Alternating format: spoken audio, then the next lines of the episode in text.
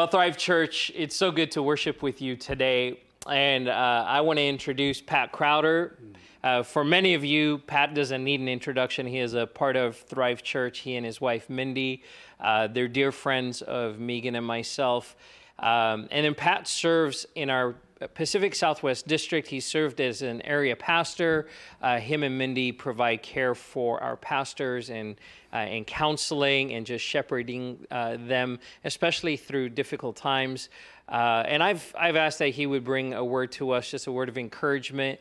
Uh, for the season that we're in, and so he's going to bring the word, and then when at the close of the message, we're going to I'm going to have an opportunity to share some things from my heart. So, Pat, yeah. thank you. Thank you. Thank you.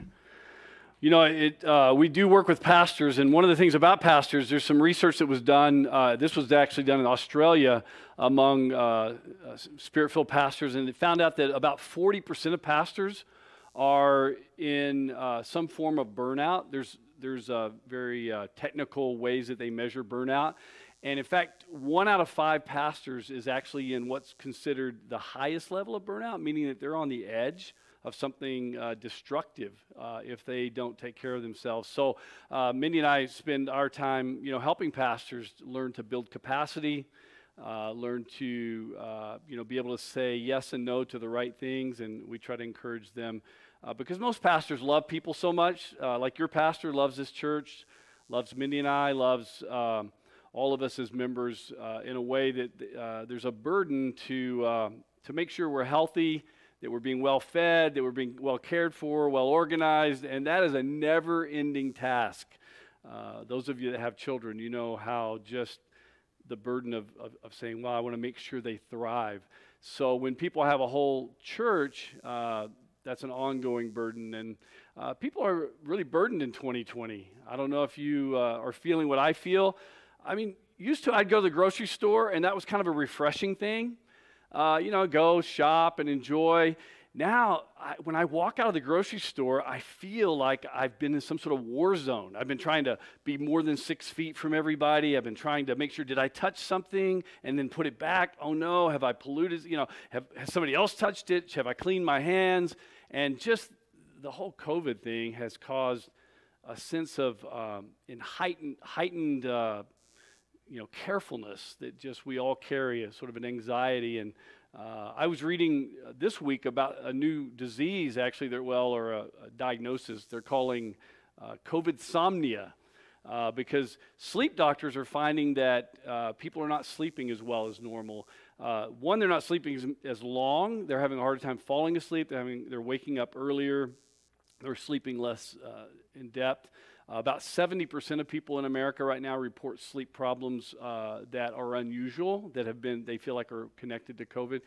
And uh, another part of it, though, is nightmares. They actually, while they are asleep, uh, there's much higher level of nightmares. Again, that's just a, a manifestation of, of, the anxiety, the uncertainty about economy, the uncertainty about the future, just the strangeness of such a weird year. I mean, are, I, am looking forward to getting 2020 kind of behind us. But uh, I want to talk a little bit about something because God has given us something that He says He's blessed and that He's set apart for us that is meant to be an answer to stressful times and an answer to anxiety.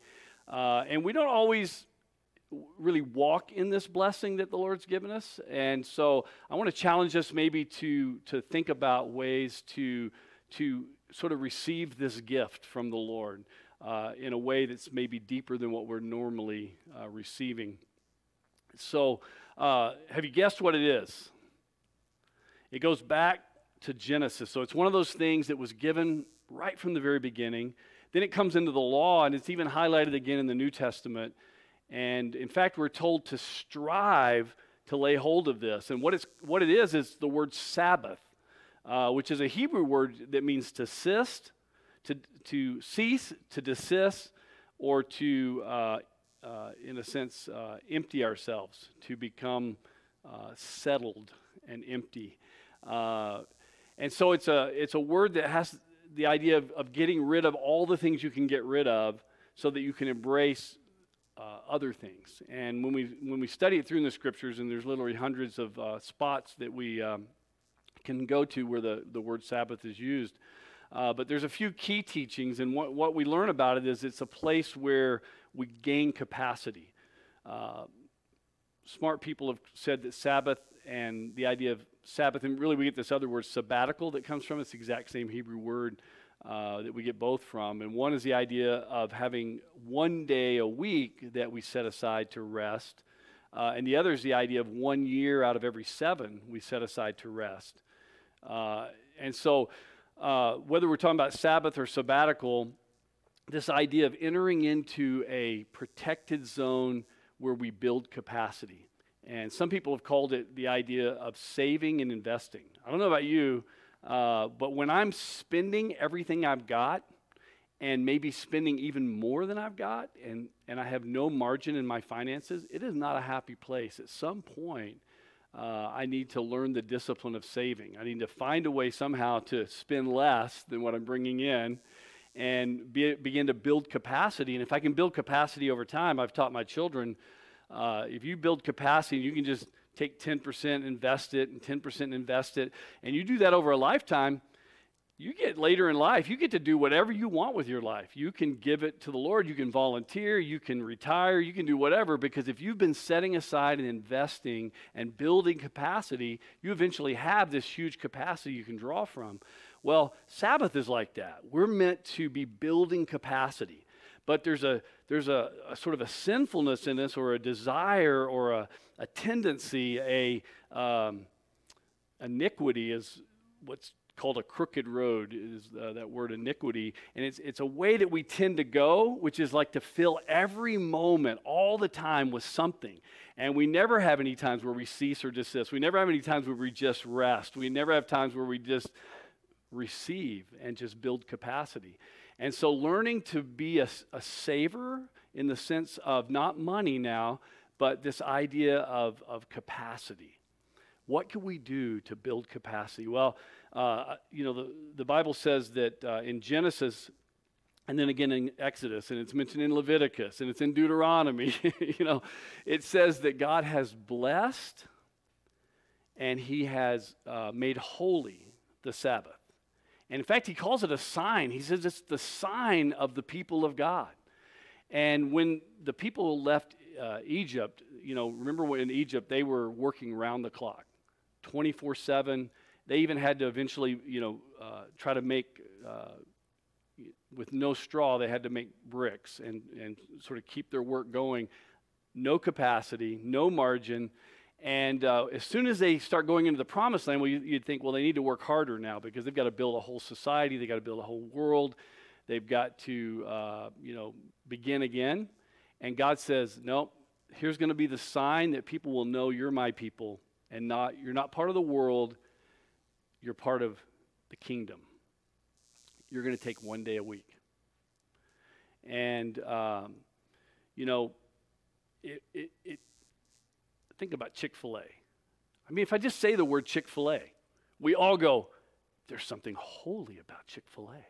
You know, I mean, not just the food, but it's holy because of the way they take Sunday off. It's just this strange, weird thing. I read the other day number one foods for millennials. What is it? They said Chick fil A was the number one uh, top of the system, you know, desire for the next sort of next generations of families that are developing. And I think that's very interesting because somehow the way they've embraced Sabbath and taking one day a week off as a company, uh, rather than making them poorer and making them uh, less competitive, they're actually listed as the most competitive uh, food chain in America uh, above all the others. And so I'm not surprised because it's been blessed. This idea of Sabbath has a blessing or it has a, a generosity of God's giving uh, that comes with that word blessing. It also has uh, this thing of being holy. And being holy means that it's set apart, it, mean, it means you draw a boundary. And so, how do we do Sabbath? Well, I, I want to just make this kind of practical uh, in our little time together today because there's a lot of uh, wondering how to do that. So let's just talk a little bit of the practicalities. Uh, if you made a list of the things that fill you up, what would that be? My wife the other day asked me, she said, I want you to make a list of the top 20 things that fill you up. She must have been thinking I didn't have enough capacity lately and I, I needed to get fuller. So uh, I don't remember the exact context now, but I remember the start. And so I said, okay, this and this. And she was jotting them down, and we came up with five or six. And she had recently been uh, to a monastery and had made her own list, and that was really how the conversation started. So uh, I began to, to try to list what fills me up, what builds capacity in me. So I'm asking you, what, what builds capacity for you? Does, is it um, reading? Is it being out in nature? Is it uh, a nap?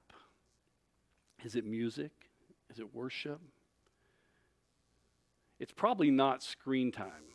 For most of us, we you know, we get distracted by screen time. We, we watch Netflix and we just sort of binge on it or whatever, and we get distracted and can kind of turn off our anxieties, but it doesn't really build capacity for the most part. Maybe if we're uh, binging on, you know, the covenant or something, the story of Jesus uh, or something along that line. But for the most part, screen time is one of those things we turn off. So the second question is what are the things that sort of suck away your capacity? And so on Sabbath, you try to turn off all the things that suck away capacity. Usually your to do list, uh, all those tasks. Like some people say, well, can I garden on Sabbath? Well, the Sabbath is made for man, not man for Sabbath. Jesus is the Lord of the Sabbath. So Sabbaths are creative, they're not lawful. They're, uh, they're a principled thing where we, we go to the Lord and say, Lord, what fills me up? What brings you glory? What, what connects me with you? Uh, what fills me? And then you begin. So for, for my wife, she can garden on the Sabbath because that fills her up.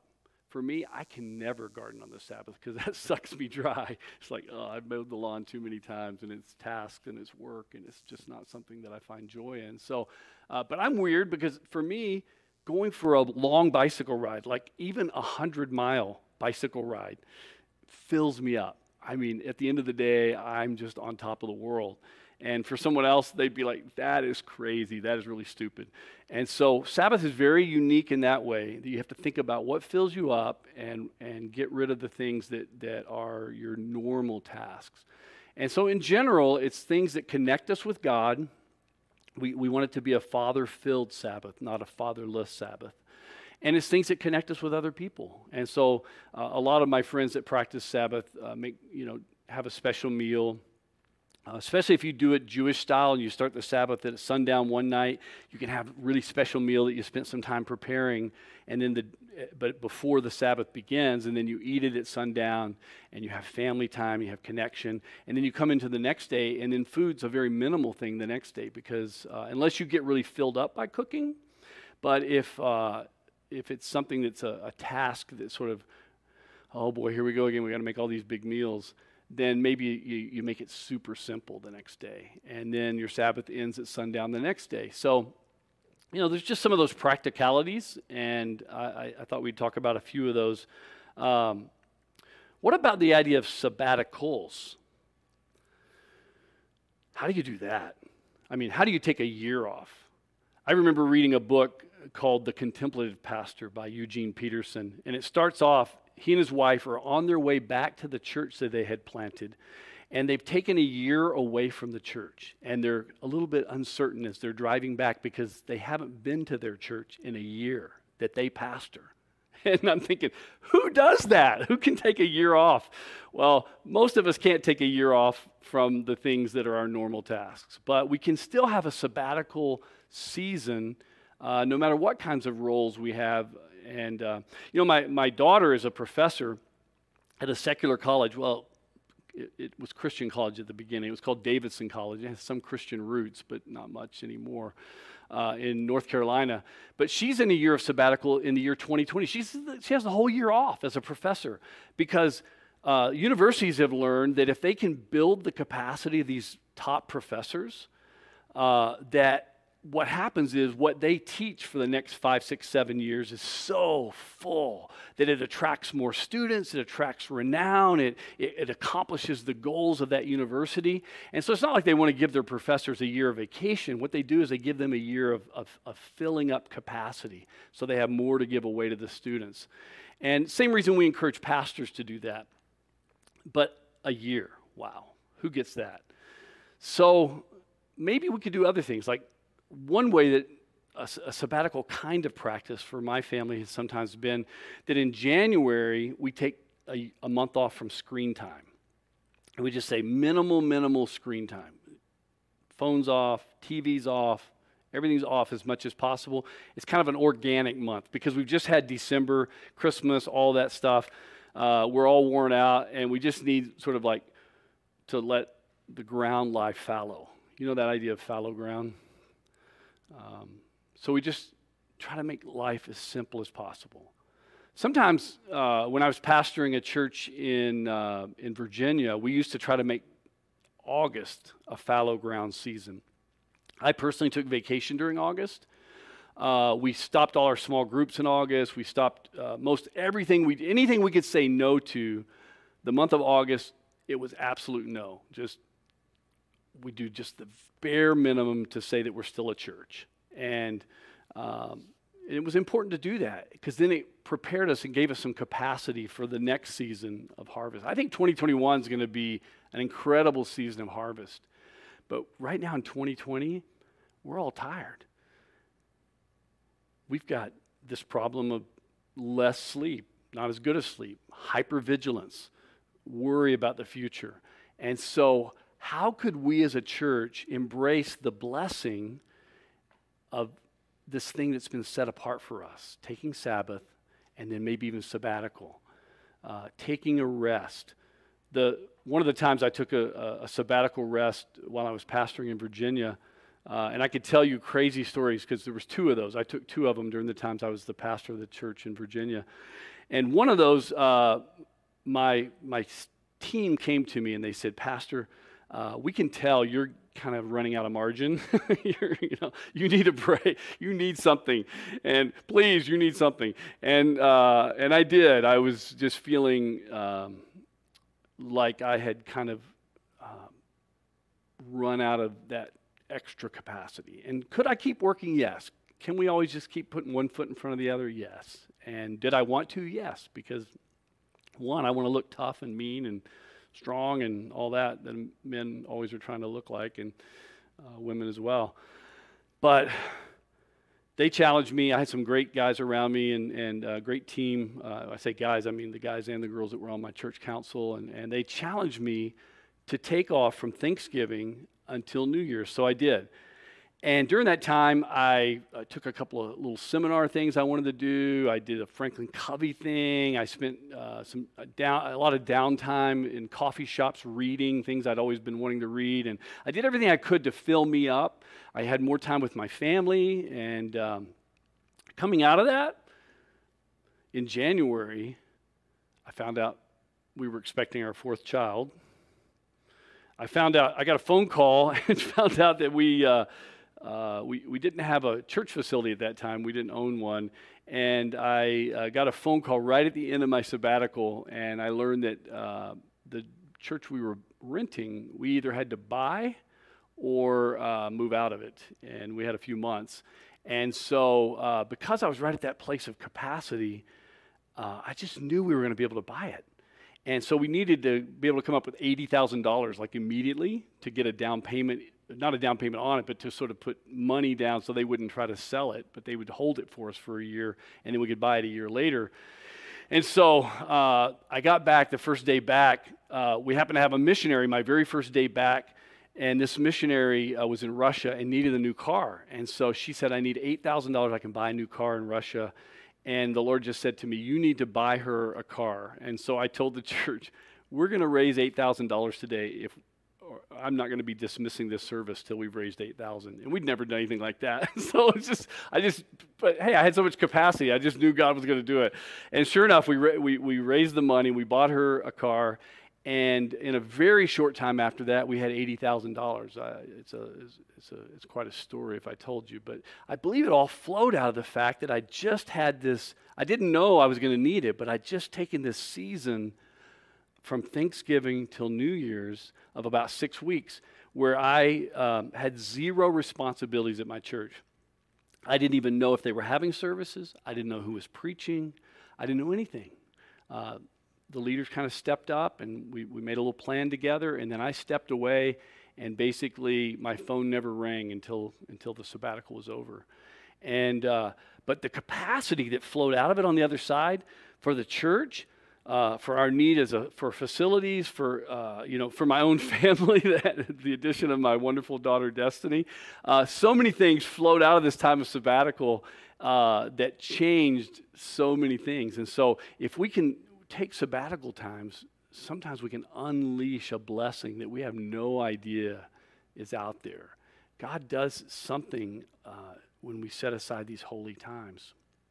So, could you do that? Can you, one, maybe turn the dial on your weekly Sabbath? Try to try to maybe set the boundaries a little clearer. Make sure that you're sort of re-engaging uh, your habits and, and practices there. Or if you've never tried it, give it a try and begin to uh, start with a half day Sabbath or whatever you can do to begin to set apart and create this place of, in this space. And then, secondarily, could you create this fall a season of sabbatical where you could say no to as many things as possible so that you can say yes to those things that fill you up? Because I think as a church, we're going to need that. I think we need to get ready. I think um, we're not always going to be in 2020. It's not always going to be this moment where there's so much political division, so much um, financial uncertainty, uh, so much uh, things that cause us nightmares. Uh, we're going to be in a season of harvest. And so I want to ask uh, Pastor Barry if he'd come back up. Uh, as area pastor, and I'm just stepping out of that role, but uh, also as a member of this church and, and, uh, and, and for Barry as my friend, uh, he's in a season too where I think um, this is a really important message for him. And, and maybe, Barry, you want to share a little bit of that with. Yeah, thank you. Um, I love our church. I love our church family. I love what God is doing. And I came into this fall. It's interesting, this rhythm of six and one that we see with mm-hmm. Sabbath, Sabbath, six days and one day of rest, six years and a year of rest. And I was just thinking as you were speaking, it's really been six, six months. Yeah. It's been oh, six, six, months, months right. since really COVID.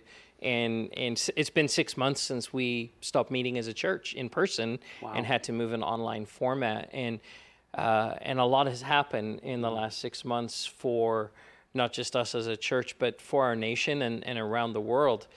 Um, and I want to share from my heart for a minute because I believe this message is so important for us to really lay a hold of. Um, we, we've had conversations around Sabbath and sabbatical as a congregation, and especially if you've gone through the emotionally healthy mm-hmm. spirituality class, that's something that you've you've heard of, and uh, and and I want to just acknowledge right up front, it's it's hard. It's hard to stop for a day. It's hard to stop for a year. Wow. Um, I, I, can't even, like you said, Patrick, I can't even imagine that. But I think I think that the real takeaway there is it's just hard to stop. Mm-hmm. And we live in such a performance-driven culture that says do, do, do, act, act, act, perform, perform, produce. Uh, that when we have to slow down, and that it, it, it presses on something in us.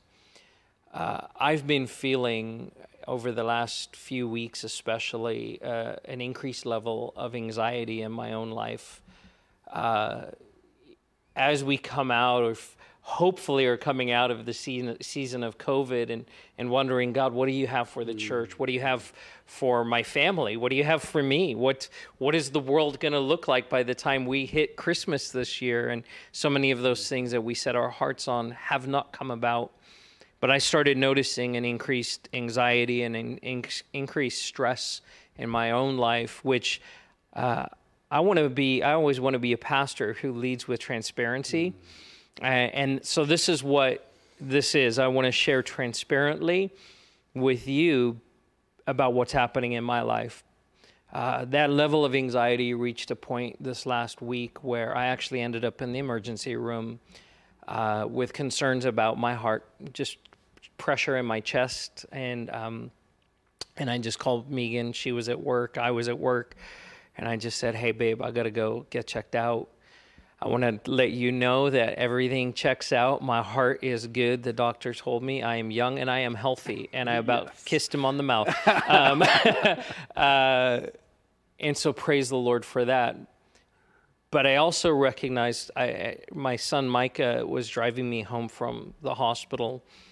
And I said, Micah, my heart is good. My heart is healthy. The doctor says, you know, and I, I can go for extra tests and all of that, but um, I didn't have a heart attack and, and my heart is healthy. And my young, my young man of a son said to me, he goes, Dad, but how's your heart? And I just started weeping. And I recognized I'm, I'm tired and I'm worn. And so I called Patrick and I called some other brothers who uh, who I just care about and I know care about me. And I've had conversations through the week with our pastoral team and our leadership team. And uh, but but Patrick being in, in a position of even authority over my leadership and, and our congregation, I just and his love for pastors, I said, what what do I do? I, I don't know how do I how do I move forward? And so he asked me the question, what can you cut out? What can you cut out? And my initial reaction was nothing.